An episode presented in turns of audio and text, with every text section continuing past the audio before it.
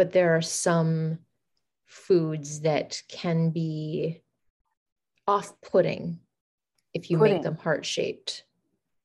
Like what? Mm, You know, steak though looks. Uh-huh. I mean, if you if you you actually make it actual heart shaped, not like an actual like an, not a heart, but like an actual heart, then uh-huh. what if you you don't eat meat anyways? But what if somebody were to bring you meat that was actually in the shape of a heart, like a human heart, not a heart? Gross. I'm out.